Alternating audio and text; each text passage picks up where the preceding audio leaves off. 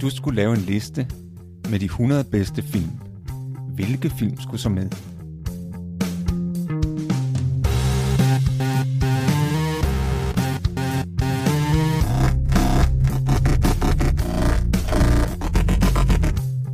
Hej, jeg hedder Morten. Og jeg hedder Thomas. Lyt med, når vi taler om vores liste med de 100 bedste film.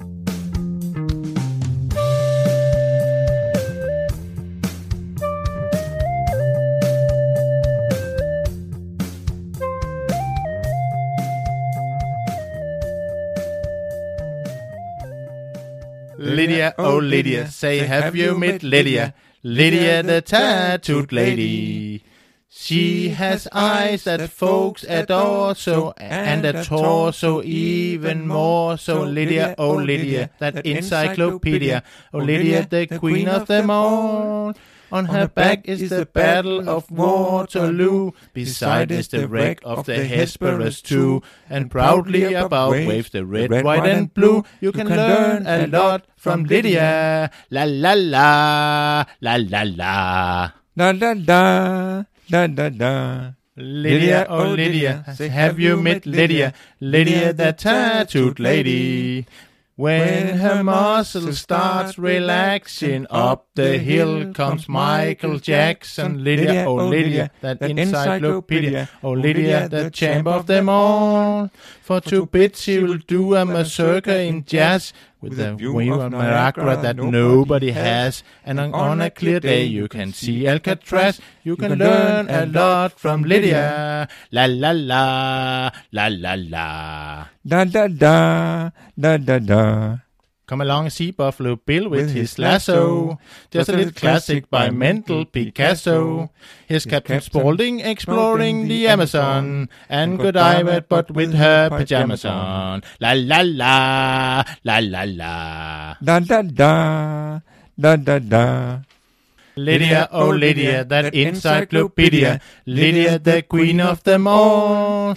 She once swept an admiral clean off his feet. The ship on her ships made as hard as a beat. And now the old boy's in command of the fleet. For he went and married Lydia. I said Lydia. He said Lydia. I said Lydia. He said Lydia. Ole. Hej og velkommen til vores podcast 100 bedste film. Jeg hedder Thomas, Og jeg hedder Morten og den film, vi skal snakke om i dag, det er nummer 55 på vores liste, og det er filmen Fisher King fra 1991. Den er instrueret af Terry Gilliam, og i hovedrollerne ser man Jeff Bridges og Robin Williams. Og jeg skal som sædvanligt advare mod spoilere. Vi afslører filmens handling og filmens slutning. Så hvis man ikke vil udsættes for spoilere, så skal man se filmen, før man hører den her podcast. Og vi håber, du kom i god stemning ved at høre den her sang Lydia, The Tattooed Lady, som vi sang til dig. Det er jo en sang, som de også synger i filmen, eller som Robbie Williams synger i filmen til sin elskede, den her pige, han øh, forelsker sig i.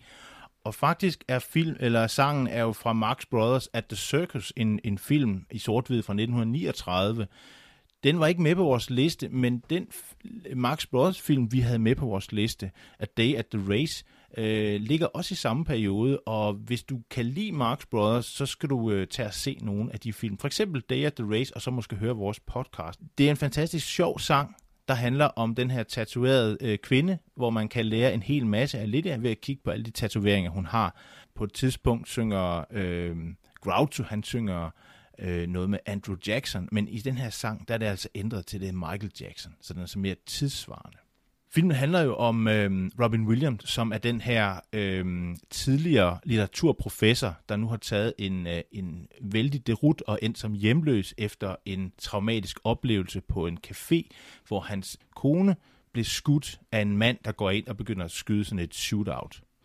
Og den mand, der går ind og skyder, er lytter til et radioprogram, som Jack er radiovært for. Og Jack er sådan en rigtig smart radiovært, der øh, har opfordret den her mand sådan mellem linjerne til at gå ud og skyde nogle jubier. Og Jack bliver jo spillet af Jeff Bridges, og det er jo de her to, Robin Williams og Jeff Bridges, som vi følger i filmen, fordi efter den, den her situation med, øh, med det her shootout, så ryger Jack jo også ned af stigen, fordi han bebrejder sig selv, at han var skyld i det, og han havde ellers en karriere, hvor han skulle have haft en rolle i en tv-serie, hvor han skulle have den her replik, Well, excuse me.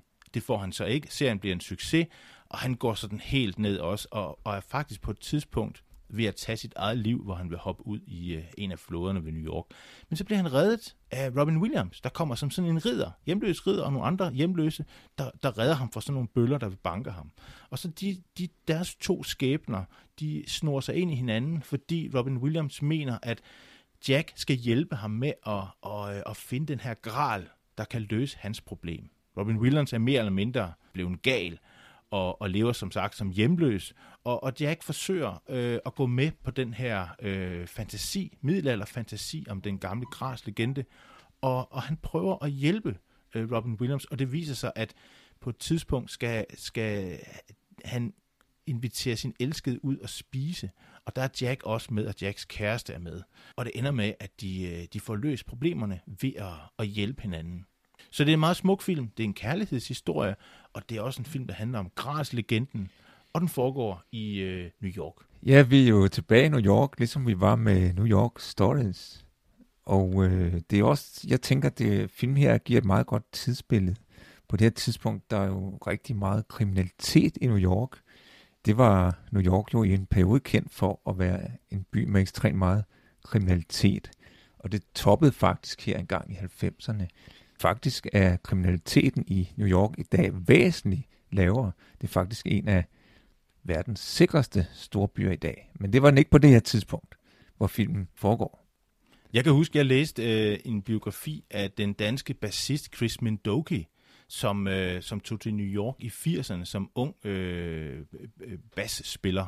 Øh, han skulle over lære at spille bass i The Streets of New York på den hårde måde. Han tog der simpelthen bare derover, og så begyndte han at spille i nogle klubber. Og han fortæller der, at faktisk allerede første gang, hvor han kommer til den lejlighed, han bor et sted i Harlem, så kører han op, og så beder han så chaufføren, taxichaufføren, om at følge sig ind. Det vil taxichaufføren ikke, han kører bare. Og faktisk på vej ind, der bliver han holdt op af to, øh, der, vil, der røver nogle penge fra ham. Og jeg tror faktisk, han skriver, at han bliver, han bliver røvet 20-25 gange, mens han er i New York.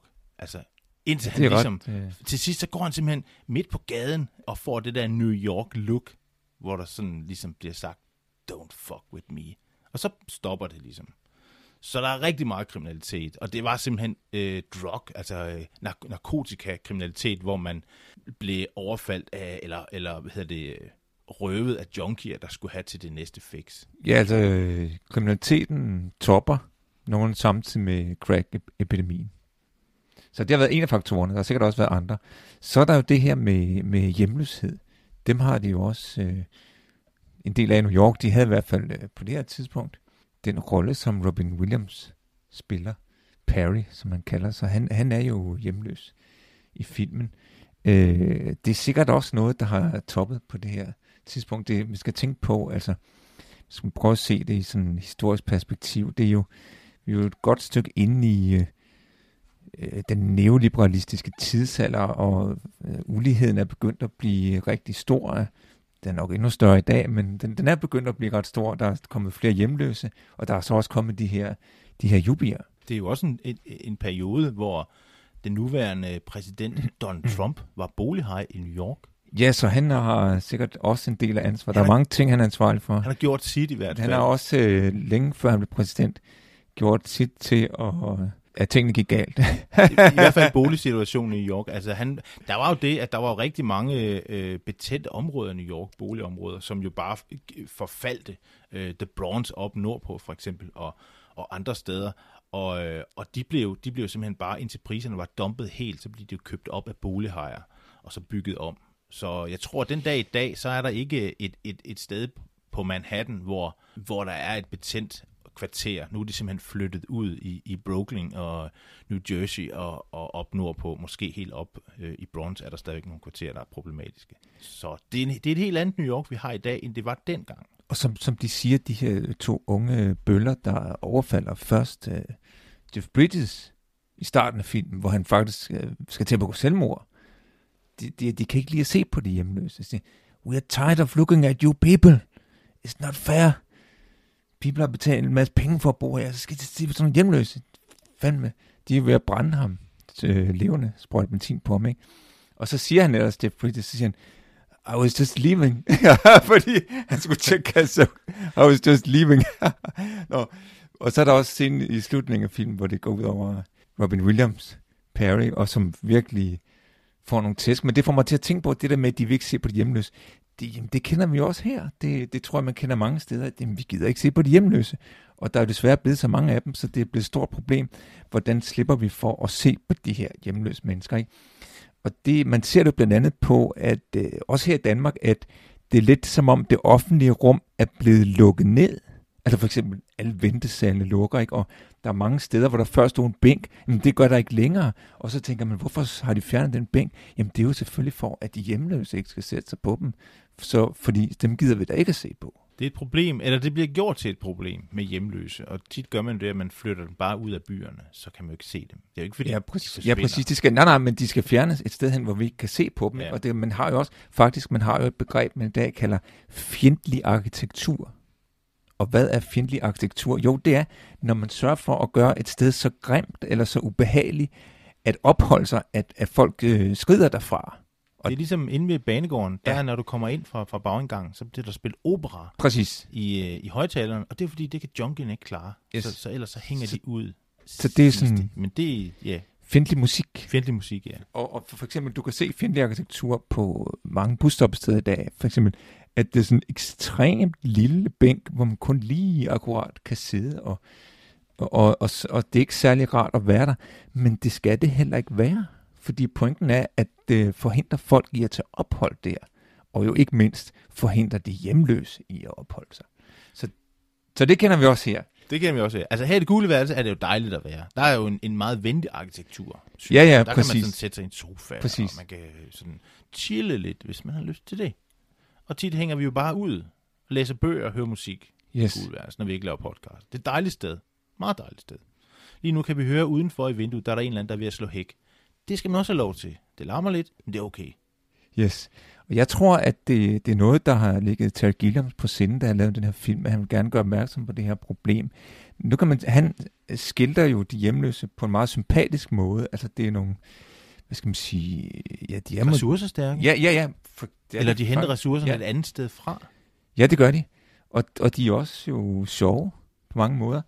Men han skal jo alligevel passe på, at han ikke viser det som om, at det er slet ikke noget problem at være hjemløs. Og det ser man lidt i en scene, hvor, øh, hvor Jack, han jo, der hvor han er ved at komme ovenpå igen, så bliver han jo tilbudt et job. Han får øh, tilbudt en filmrolle igen. Og gæt, hvad det handler om. Det handler som om hjemløse. Men det er jo nogle glade hjemløse, som elsker at være hjemløse. Det er jo sådan en feel good hjemløs Det er en feel good, det, det, det er ligesom en, en tv-serie, der skal vise, at det er slet ikke noget problem med de der hjemløse.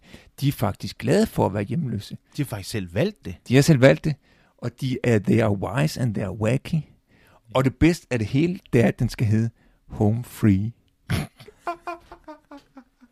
det er meget smagløst. Ja, det er det virkelig. Det er meget smageligt. Og jeg tror, at det måske bliver for meget for, for Jack. Ja, på det tidspunkt har han jo flyttet sig lidt. Han, han ryger jo ned i et stort hul, hvor han øh, er kæreste med en meget sød kvinde, som har en videobutik. Og øh, hun holder sådan ligesom hånden økonomisk lidt om under ham, får fornemmelsen af, og, og er rigtig sød ved ham, og faktisk elsker ham.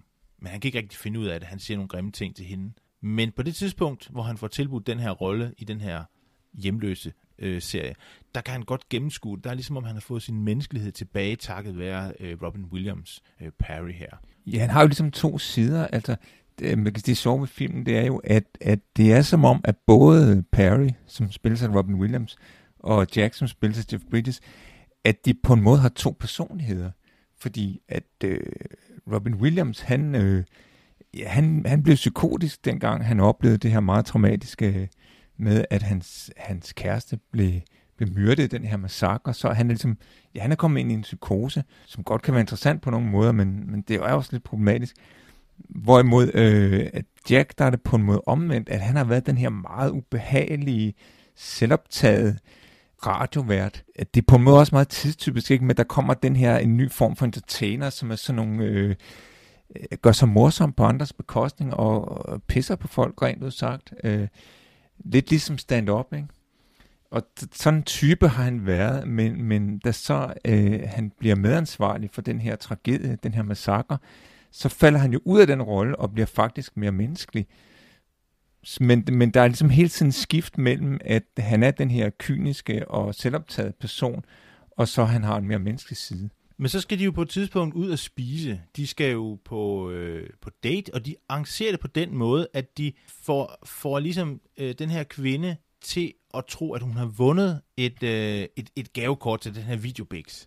Det har de lidt problemer med, fordi hun er ikke sådan at, at kyse. Altså, hun hopper ikke på hvad som helst. Og de har, der er en meget, meget sjov scene, hvor de har sådan en transvestit hjemløs, en af deres venner, som tager op i sådan en strutskjort skole og synger ind på hendes kontor, at hun har vundet. Levende telegram. Levende telegram, ja. Det er ret sjov scene. Han gør det skide godt. Virkelig en, en, en super birolle.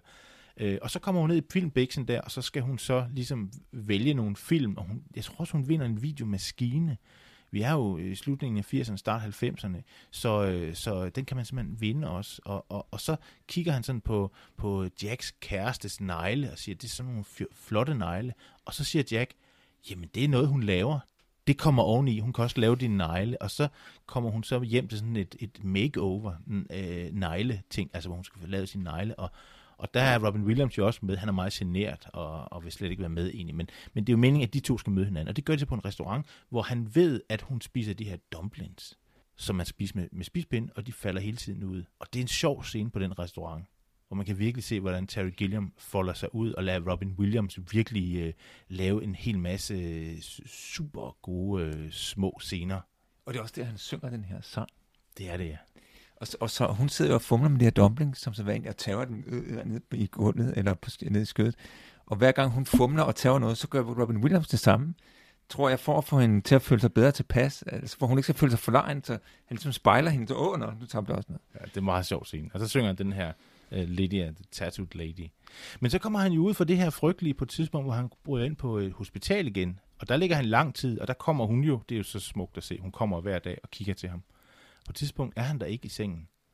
Og så er han, fordi han er, han er, han er vågnet, og så han går han ud, og så alle de andre. Og det gør han faktisk tit i den her, den her øh, film også. Så synger han den her, I love New York in June. How, How about you? I like a good swing tune.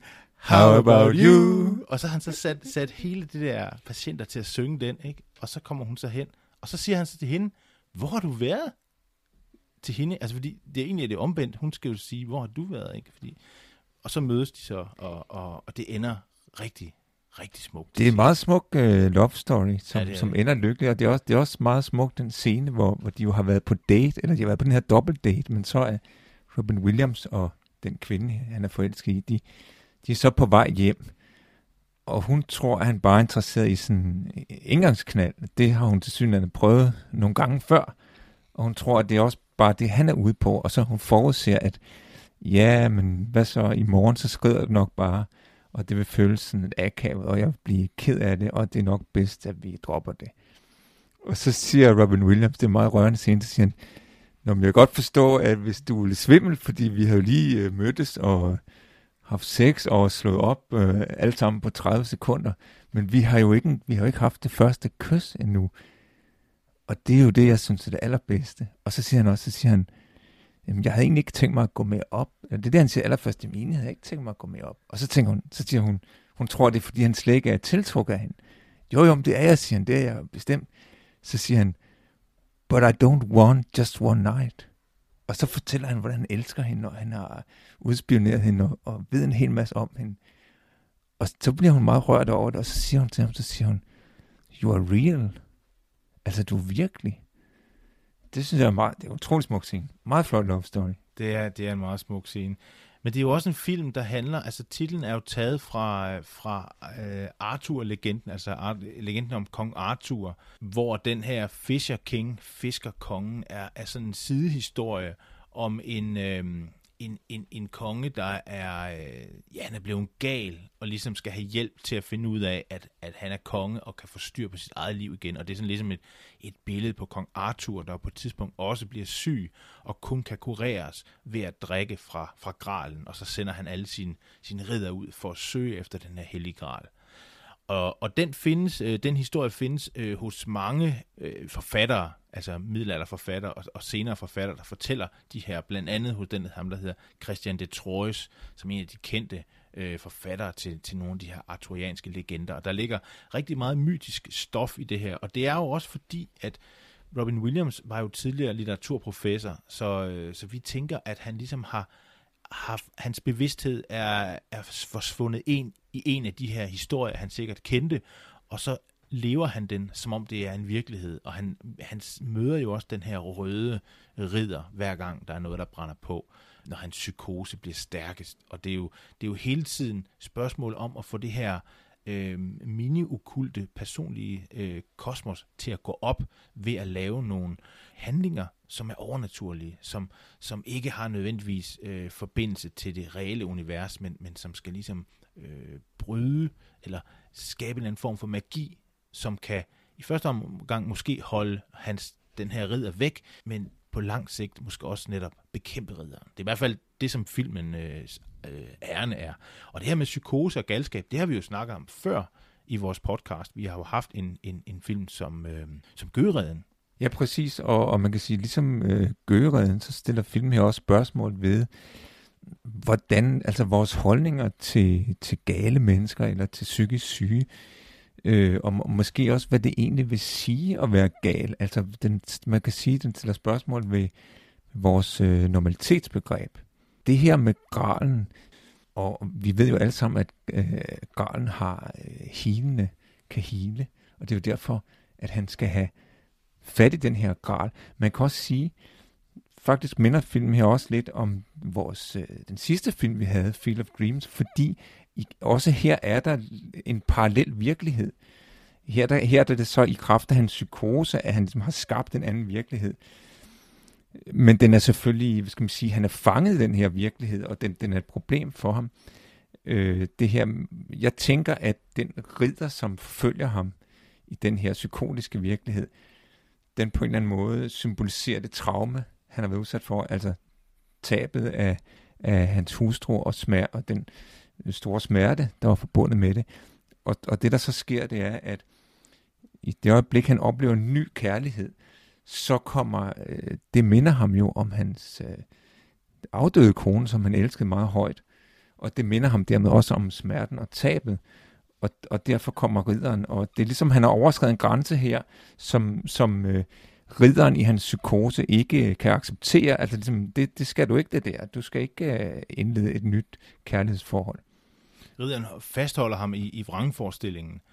Og det her med, at han kan opleve ny kærlighed igen, kommer jo, det er jo hans vej ud af vrangforestillingen, men for at komme derhen, må han ligesom gennemgå traumet, altså det her med at forelske sig, kærligheden også kan have en, øh, at man kan miste noget. Præcis, og, og, og der må han jo konfrontere ridderen, øh, som, som symboliserer traume, ikke? Og, og, og, og han siger jo også, han, han bliver både bange, men han bliver også vred. Han, han siger, så han siger sådan, øh, siger, let me have this, let me have this.